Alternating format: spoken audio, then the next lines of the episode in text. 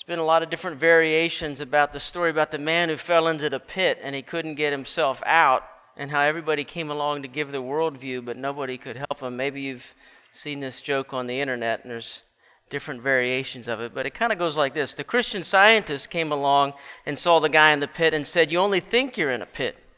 The moralist came along and looked down at him and said, Only bad people fall into the pit. You must have done something to deserve this pit. The mathematician came along, looked at him, and calculated how he fell into the pit and what his odds were of getting out of the pit. Sorry, Russ. the news reporter came along and wanted to do a news story on how he fell into the pit and how nobody was willing to get him out of the pit. The Buddhist came along and said, Your pit is just an illusion, it's only a state of mind. The optimist came along and said, Things could be worse. The pessimist came along and said, Things will get worse. The pragmatist came along and said, You just need to build a ladder to get out of the pit. The health and wealth preacher came along and said, You're supposed to be living your best life now. Where's your faith to get out of this pit? You just need to believe a better day is coming. But none of these people helped them get out of the pit? Well, the Bible actually tells us how people got out of their pit.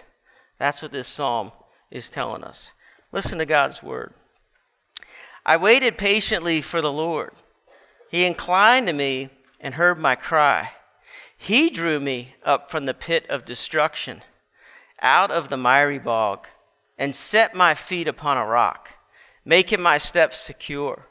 He put a new song in my mouth, a song of praise to our God. Many will see and fear and put their trust in the Lord. Blessed is the man who makes the Lord his trust, who does not turn to the proud, to those who go astray after a lie. You have multiplied, O Lord my God, your wondrous deeds and your thoughts towards us. None can compare with you. I will proclaim and tell of them, yet they are more than can be told. In sacrifice and offering you have not delighted, but you have given me an open ear. Burnt offering and sin offering you have not required. Then I said, Behold, I have come. In the scroll of the book it is written of me. I delighted to do your will, O my God. Your law is within my heart. I have told the glad news of deliverance in the great congregation. Behold, I have not restrained my lips. As you know, O Lord, I have not hidden your deliverance within my heart. I have spoken of your faithfulness and your salvation. I have not concealed your steadfast love and your faithfulness from the great congregation. As, as for you, O Lord, you will not restrain your mercy from me. Your steadfast love and your faithfulness will ever preserve me. For evils have encompassed me beyond number. My iniquities have overtaken me, and I cannot see. They are more than the hairs of my head. My heart fails me. Be pleased, O Lord, to deliver me. O Lord, make haste to help me. Let those be put to shame and disappointed altogether who seek to snatch away my life. Let those be turned back and brought to dishonor who delight in my hurt. Let those be appalled because of their shame who say to me, Aha, aha. But may all who seek you rejoice and be glad in you. May those who love your salvation say continually, Great is the Lord. As for me, I am poor and needy, but the Lord takes thought of me. You are my help and my deliverer. Do not delay, oh my God. Lord God, we ask that you would teach us how to pray. To pray as you pray here.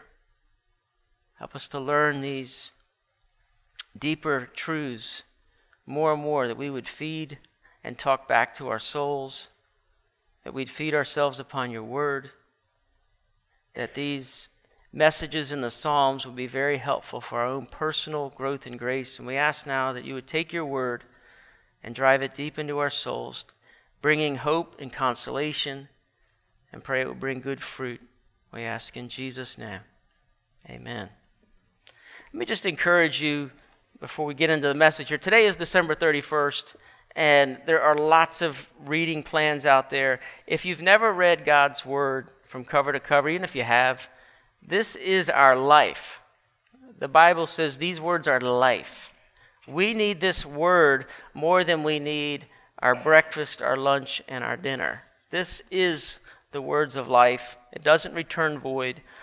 Um, And it's what God uses primarily to change us to his image and make us more like him. Um, it brings consolation, it brings joys.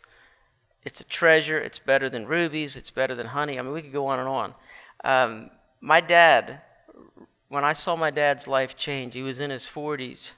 I was in college, and he did a Bible reading plan, and he read the Bible from cover to cover in a year. And it read him, and it turned his life upside down. And I just would want to encourage you if you've never, particularly if you've never read the Bible through, would you find a plan and follow it? There's tons of them on the internet. There's some of them that are in the back of your Bibles. My, my Bible actually has a plan in the back of it. And if you if that's too much, how about the Psalms? There's 150 Psalms. You read five a day, you could read them in a month. Um, but find some something where you're in God's Word on a daily basis.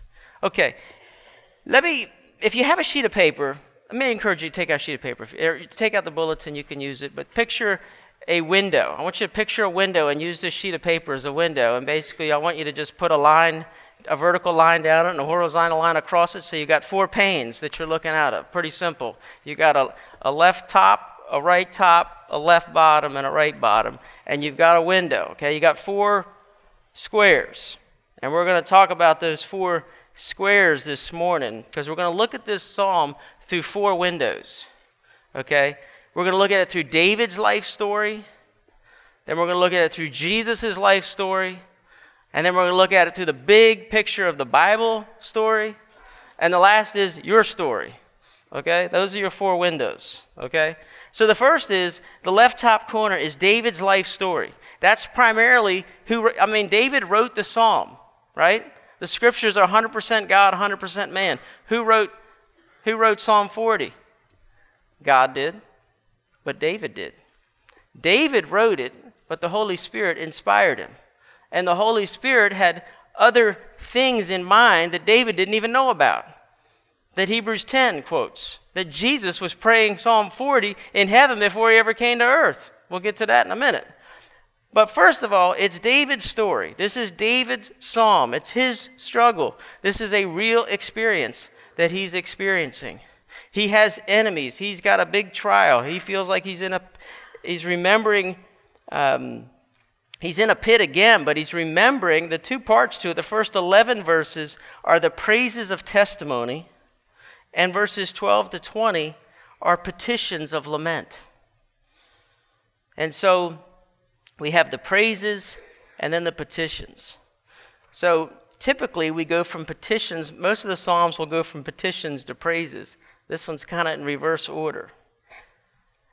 So let's kind of dive into David's experience here. So in verse 1, we see the petition and the, and the patience. I waited patiently for the Lord. He inclined to me and heard my cry. David cried a lot. This is good for us to hear as God's people. I waited patiently for the Lord. He inclined to me and heard my cry. This is what godly people do. We live in a, in a, world that thinks that godly people shouldn't have to cry out for anything, that everything should already be given to them, and that everything should just be honky dory and life should be great, and you should be experiencing your best life now, kind of thing. And the Bible tells us that blessed are those who mourn, for they'll be comforted. David cried a lot. He says in Psalm 6, verses 6 to 8, I am weary with my moaning. Every night I flood my bed with tears. I drench my couch with my weeping. My eyes waste away because of grief. It grows weak because of all my foes. Depart from me, all you workers of evil, for the Lord has heard the sound of my weeping. David wept. He cried. And I think this is important for us as God's people to get a grip on that, that it's okay. I remember I used to struggle when I used to hear about people being depressed when I first started the ministry. The people that were sitting under my preaching were depressed. How can this be? Well, I don't think I don't think that way anymore. I recognize that a lot of people are struggling. And the reality is I'm struggling too. And I almost think sometimes it's more normal to be depressed than to be encouraged. Why do I say that? Because godly people know how much this world is broken, and they know how much it's not right, and they long for it to be right. Most of the Psalms are laments. Laments, most of them. Because God's people often start low and they have to drive truth into their souls and remind themselves. And this is what David is doing. And not only is he crying, he's waiting. And some of you are just waiting. Poor Neva is just waiting, you know? So, and this is where God often meets his people, is in waiting. Some of you are waiting to be married, waiting to be remarried, waiting. That's a difficult place. And yet, often God's promises are right in that moment of waiting. Listen to just to remind you of a couple of these promises. The psalmist said in Psalm 27, I believe that I shall look upon the goodness of the Lord in the land of the living. I want to see it again in this life. And he ends with, Wait for the Lord. Be strong. Let your heart take courage. Wait for the Lord. Psalm 31 Love the Lord, all you his saints. The Lord preserves the, the faithful, but abundantly repays the one who acts in pride. Be strong and let your heart take courage, all you who wait for the Lord. Commit your way to the Lord. Trust in him, and he will act. He will bring forth your righteousness as the light and your justice as the noonday. Be still before the Lord and wait patiently for him. Fret not yourself over the one who prospers in his way, over the one the man who carries out evil devices. Refrain from anger, forsake wrath, fret not yourself. It tends only to evil, for the evildoers shall be cut off, but those who wait for the Lord shall inherit the land. For God alone, O my soul, wait in silence, for my hope is from him. He only is my rock and my salvation, my fortress. I shall not be shaken. On God rests my salvation and my glory, my mighty rock, my refuge is God. I wait for the Lord, my soul waits, and in his word I hope. My soul waits for the Lord, more than watchmen wait for the morning, more than watchmen wait for the morning. O Lord, O Israel, hope in the Lord, for with the Lord there is steadfast love, and with him is plentiful redemption, and he will redeem Israel from all his iniquities. David is waiting. I waited patiently for the Lord. He inclined to me and heard my cry. And it says, He drew me up from the pit of destruction. Now, this pit can be literal, it can be metaphorical. I think here it's metaphorical, but there are a few occasions in Scripture where people were in literal pits Joseph and Jeremiah we are told about Jeremiah, it says they took Jeremiah, cast him into the cistern of Malchiah, the king's son, who was in the court of the guard, letting Jeremiah down by ropes. And there was no water in the cistern, but only mire, and Jeremiah sank in the mire. David has a picture in Psalm 69, very similar here. He says, Save me, O God, for the waters have come up to my soul. I have sunk in deep mire. There's no foothold. I have come into deep waters, and a flood overflows me. You see, the idea of the pit of destruction, this word destruction in Hebrew is the word roar, which is the idea of waters. Waters teeming, crashing in. Psalm 42 talks about all your breakers, all your waves just they come billowing over us. And sometimes you feel like, man, it's just one thing after another just keeps knocking me down. It's the imagery of the pit. Yet in the midst of the pit, we have a provision from the Lord, from the pit to the rock.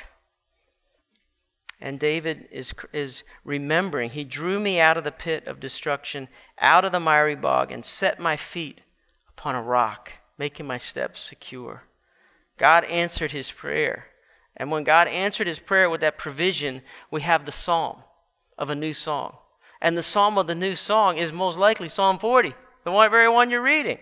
This is a psalm of a new song. He put a new song in my mouth, a song of praise to our God, and many will see and fear and put their trust in the Lord.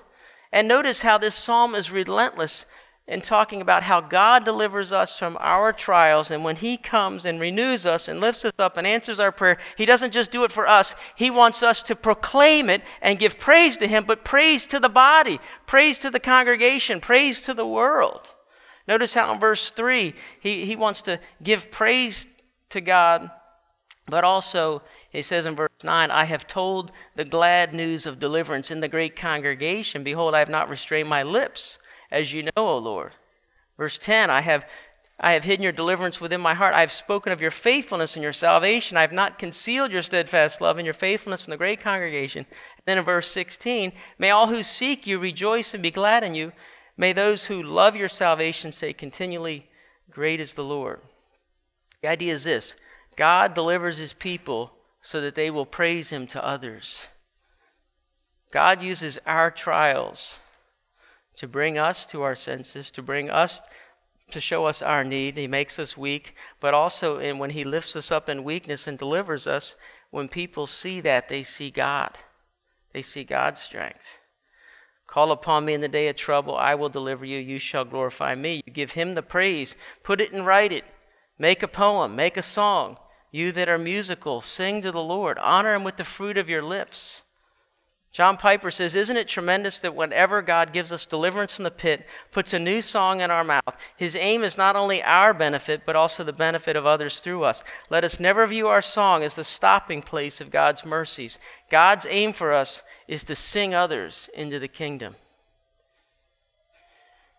And then what we see with, with David here is the praises of testimony. So the first 11 verses are all giving praise to God. And he says in verse 4, happy. This is the word asher, a share in Hebrew. It's this idea that it's just translated happy or blessed. Happy is the man who makes the Lord his trust. Is the Lord your trust this morning?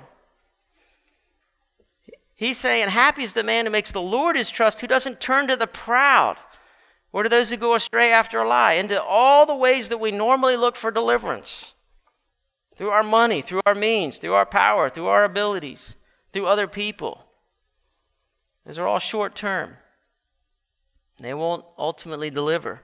That's why this, the psalmist was relentless on it's better to take refuge in the Lord than to trust in men. It's better to take refuge in the Lord than to trust in, in, in princes, or don't trust in princes, in mortal man in whom there's no salvation. His spirit departs, he returns to the earth. And that very day his thoughts perished. How blessed is the man whose help is the God of Jacob, whose hope is the Lord his God. Psalm 146. And David is, is saying, happy. He's, he's happy because he's trusting in the Lord. Where are you looking for deliverance?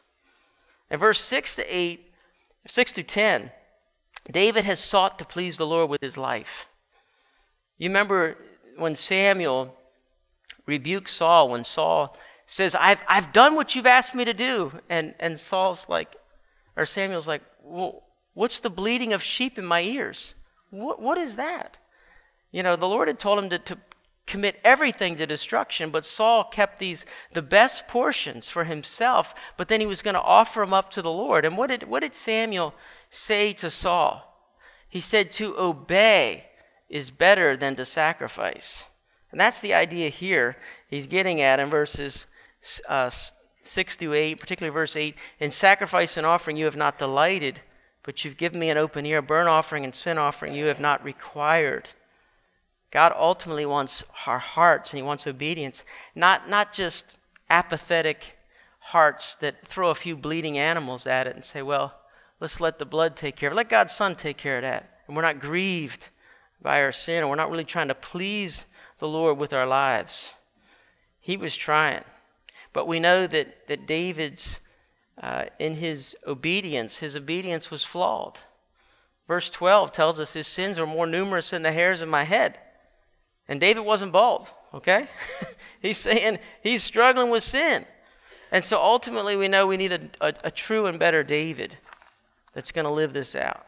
But then in verse 12 to 20, now we have these petitions of lament. And, and you see, the Christian life is this continual, we, we get delivered out of pit, we get put on a, on a, you know, our feet on a rock, but then later we find ourselves in a pit again. And so now he, fe- he feels hemmed in in verse 12 of chapter 40. He's saying, Evils have encompassed me.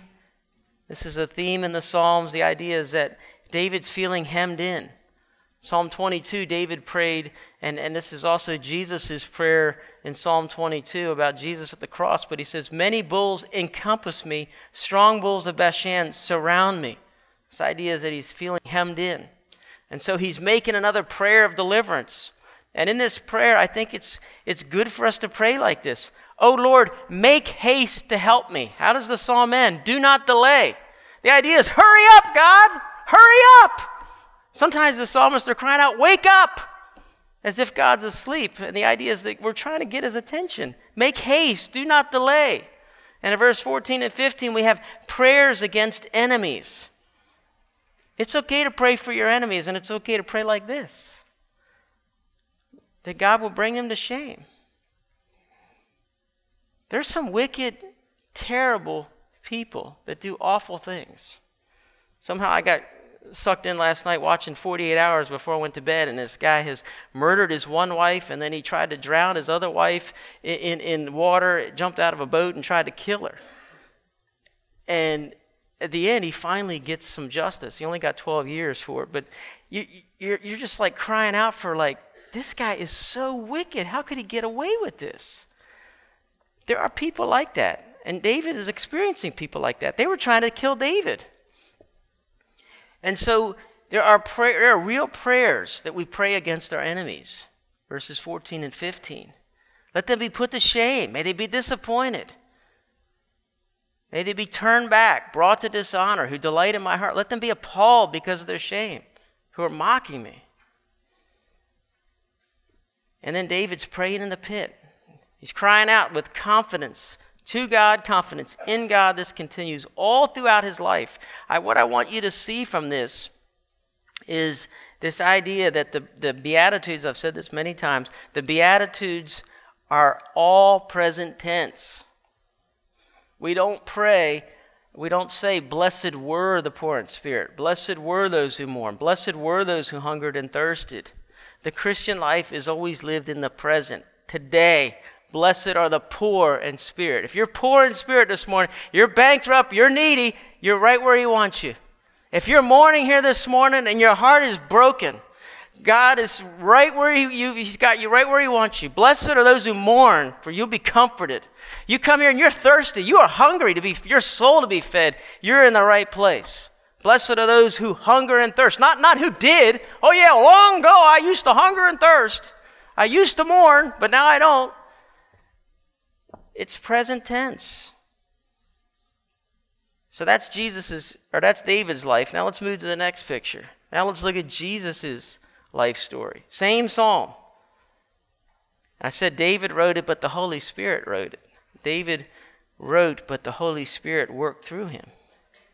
And so some of the things that David wrote, he didn't even know about what he was writing. And so what David didn't do perfectly, Jesus did. Jesus is the true and better David.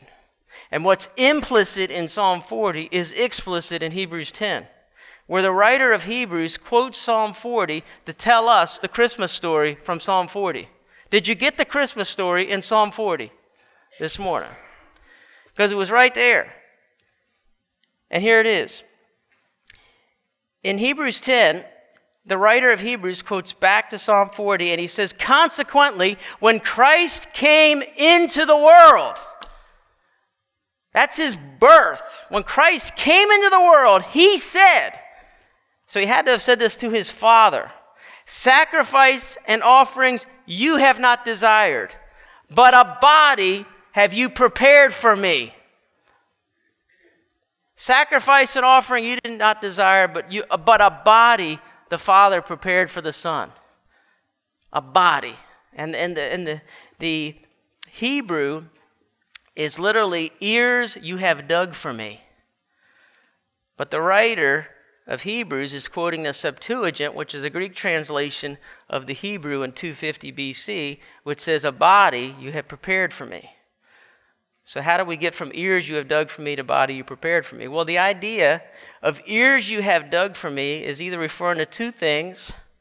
One, it's either referring to Exodus 21 6, when a master, when a servant is committed to his master for life, there was basically like this ceremony. You're to bring him to the door, to the doorpost. His master shall bore his ear through with an awl, and he shall be his slave forever. That's the idea of of the ear hole, okay? But the reference here is singular, and it probably fits better with Isaiah 54 to 6, which were the meditation verses in your bulletin you can look at. And Isaiah 54 to 6 is about the servant who's ultimately Jesus. And it says about him that he awakens my ear. And then it says the servant offers his back to the smiters and his cheeks to those who pull out the beard, which is ultimately a reference to Christ and the cross and the crucifixion. So the imagery of an ear being dug or opened is the idea of consecration and dedication. And the writer of Hebrews quotes the Septuagint and changes the expression from ear you have dug to a body you have prepared for me. And the idea is the writer of Hebrews is giving us a heavenly conversation that Jesus is saying to his Father about his earthly mission to come and save us. And so, with that in mind, listen again to what we've read this morning. Consequently, when Christ came into the world, he said, Sacrifices and offerings you have not desired, but a body you have prepared for me. In burnt offerings and sin offerings you've taken no pleasure. Then I said, Behold, I've come to do your will, O God, as it is written of me in the scroll of the book. And when he said, when Jesus said, You have neither desired nor taken pleasure in sacrifices and offerings and burnt offerings and sin offerings, these are offered according to the law. Then he added, Behold, I've come to do your will. Psalm 40, verse 8. He abolishes the first in order to establish the second. Boy, that's a big verse. He abolishes the first, which is the whole sacrificial system of burnt offerings and sacrificial offerings. The whole Old Testament offering Levitical system is he abolishes the one in order to establish the second, which is from an old covenant to a new covenant.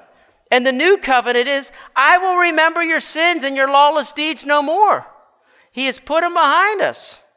By that will, we have been sanctified through the offering of the body of Jesus Christ once for all. Every priest stands daily at his service, offering repeatedly the same sacrifices, which can never take away sins. But when Christ has offered for all time a single sacrifice for sins, when he went to the cross, and he says he sat down at the right hand of God, waiting from that time until his enemies shall be made a footstool for his feet. For by a single offering, he has perfected for all time those who are being sanctified. We're already perfected and yet there's a not yet. He's perfected us definitively. We are holy. We are called saints. And yet we're being sanctified because we still struggle with sin.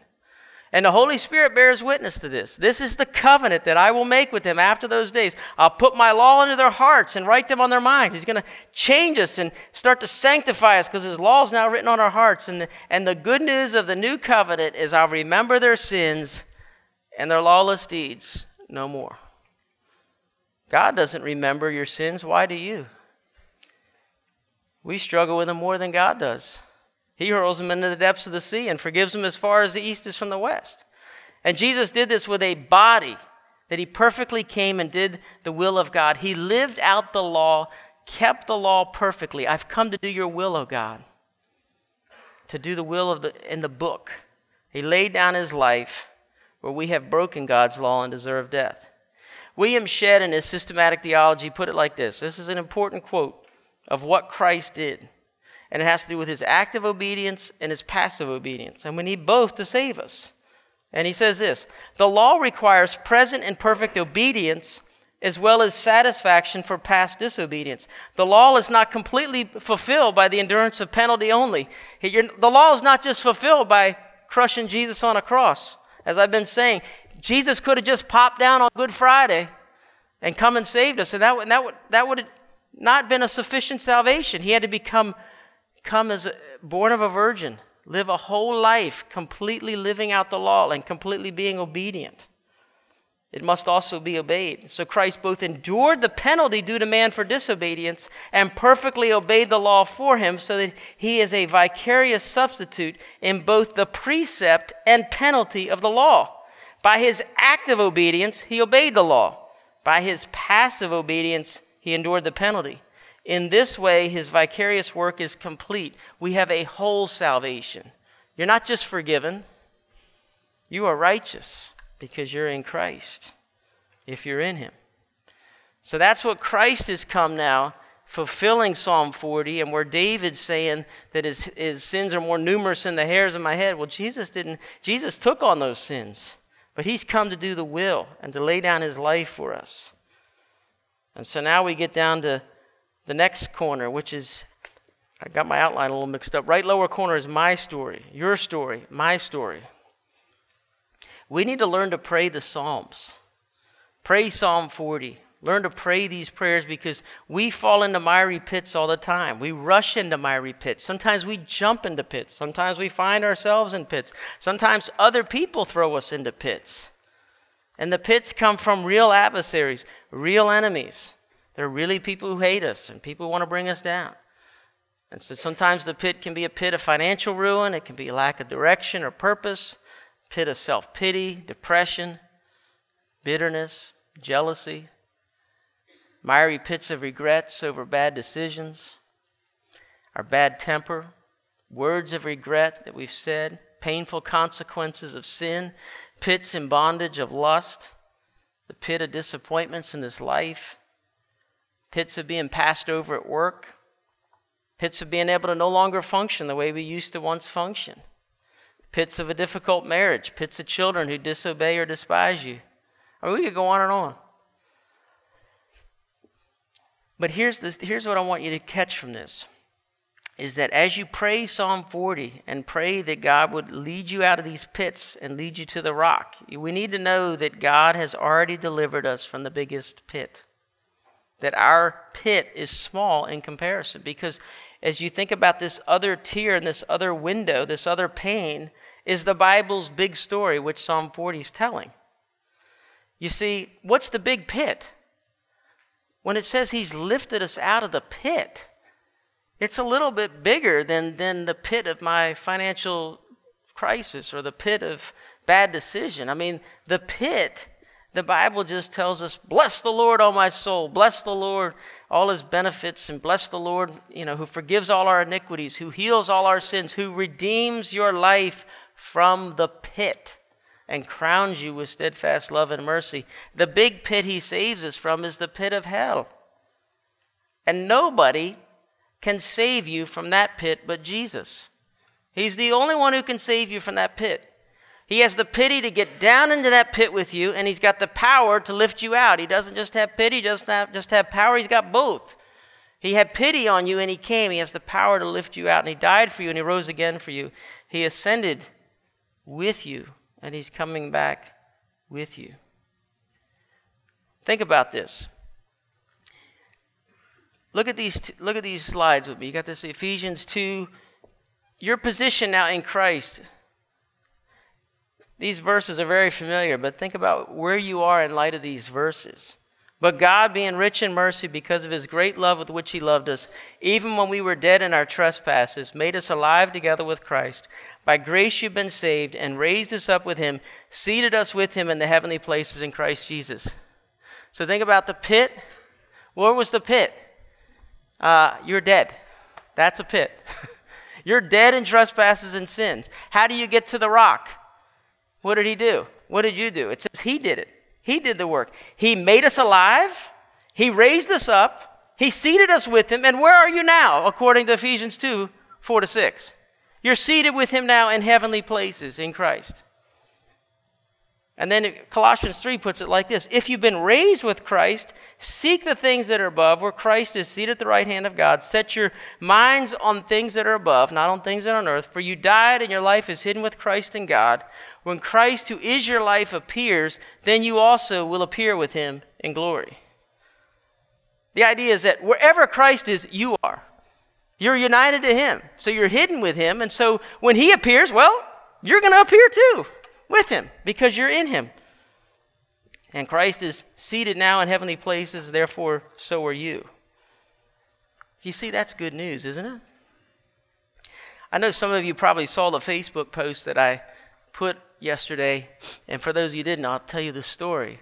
Uh, there was a, last uh, Christmas, this Christmas, Monday, in Utah, there was the most incredible save of a boy that was in the water for 30 minutes in Utah. He went out on the water chasing his dog. It's a small little town in Utah called New Harmony. Uh, top, I think the people are less than 250 people. It's Christmas Day, 5 o'clock in the afternoon, 4.30. He runs out after his dog, 25 feet into the ice. He goes through. His buddy tries to help him. He runs, gets the parents. They call 911. And the guy that gets to the scene is a police officer who had diver training. And the reason that he'd had diver training and had experience with rescuing people in water is because he was part of where somebody had done they diving from cliffs one time and somebody didn't come up and he had to wait for the divers and they the guy died. And so this guy had gotten diver training. So this police officer is 46 years old, shows up on the scene and realizes nobody else is around. I don't have the equipment. He made the decision, I'm going in. And he stripped down and he started at the beginning and he began to break the water as it was and he works his way out and he's getting wet. He's, the water is going up higher and higher. And he keeps cracking the ice and he's breaking it with his forearms. He cut himself, had to get stitches on his hands, nerve damage, and he's breaking that ice, and he keeps breaking it as he goes out there.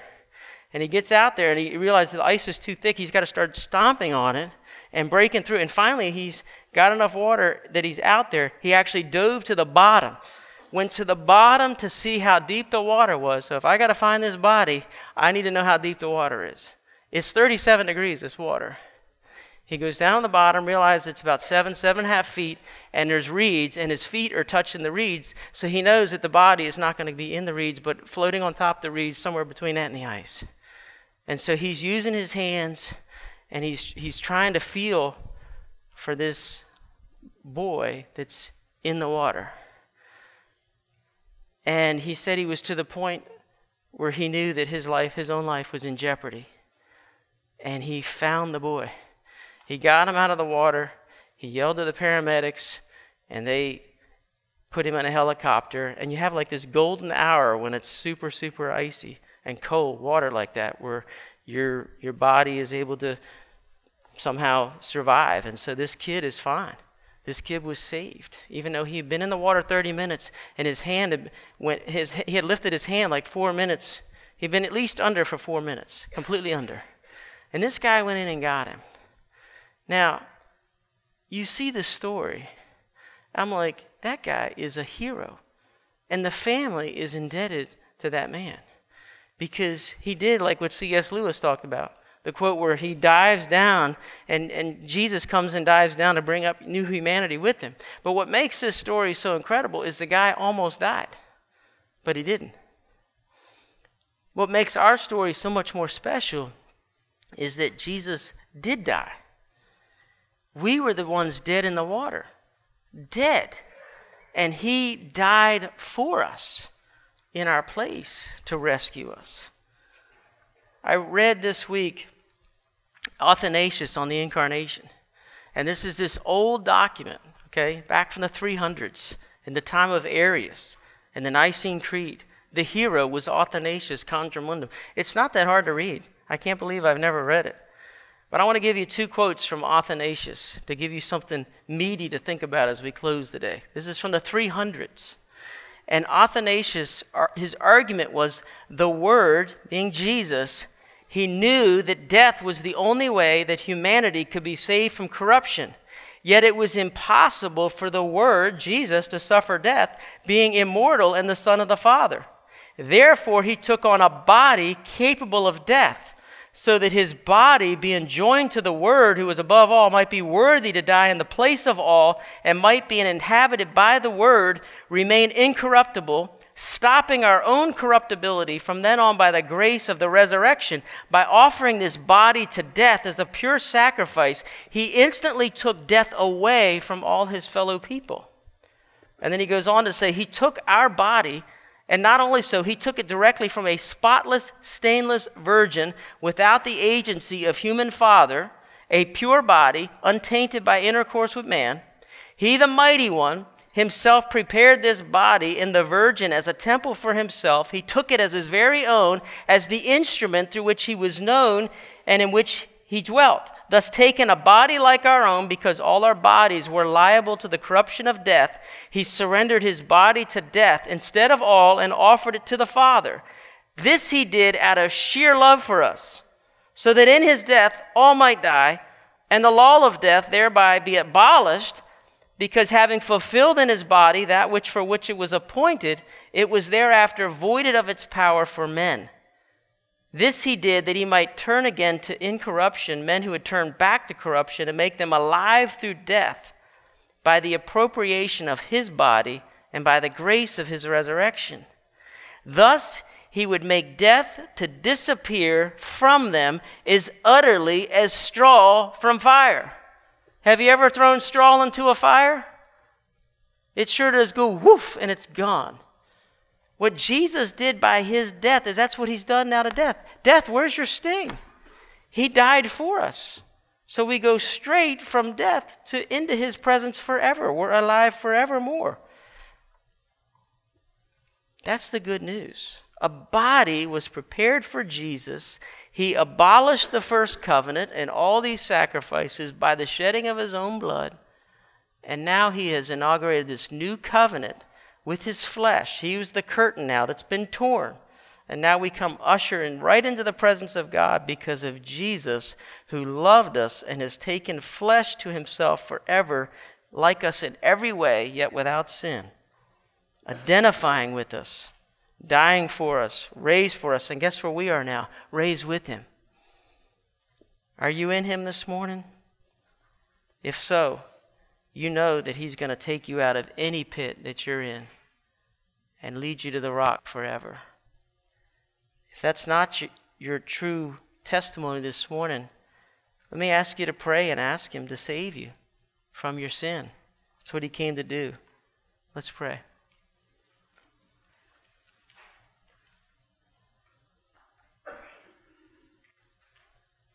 Lord Jesus, we stand amazed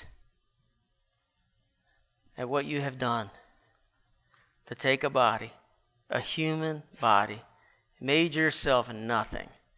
We think humanity is so special, yet you tell us in Ephesians or Philippians 2 that you made yourself nothing, taking on flesh. Thank you for taking it forever to yourself and bringing us in to yourself. And that when you rose, we rose. When you died, we died. And we've been raised to newness of life. So, Lord, we give you our pits. We give you our hurts, our wounds, asking you to heal us, knowing that you've already won the ultimate healing for us. Would you lift up our hearts, lift up our heads, give us encouragement from your Spirit to know these things are true, that if the big picture has been won, you will win these little ones in your time. Give us the grace to wait upon you, we ask in Jesus' name. Amen.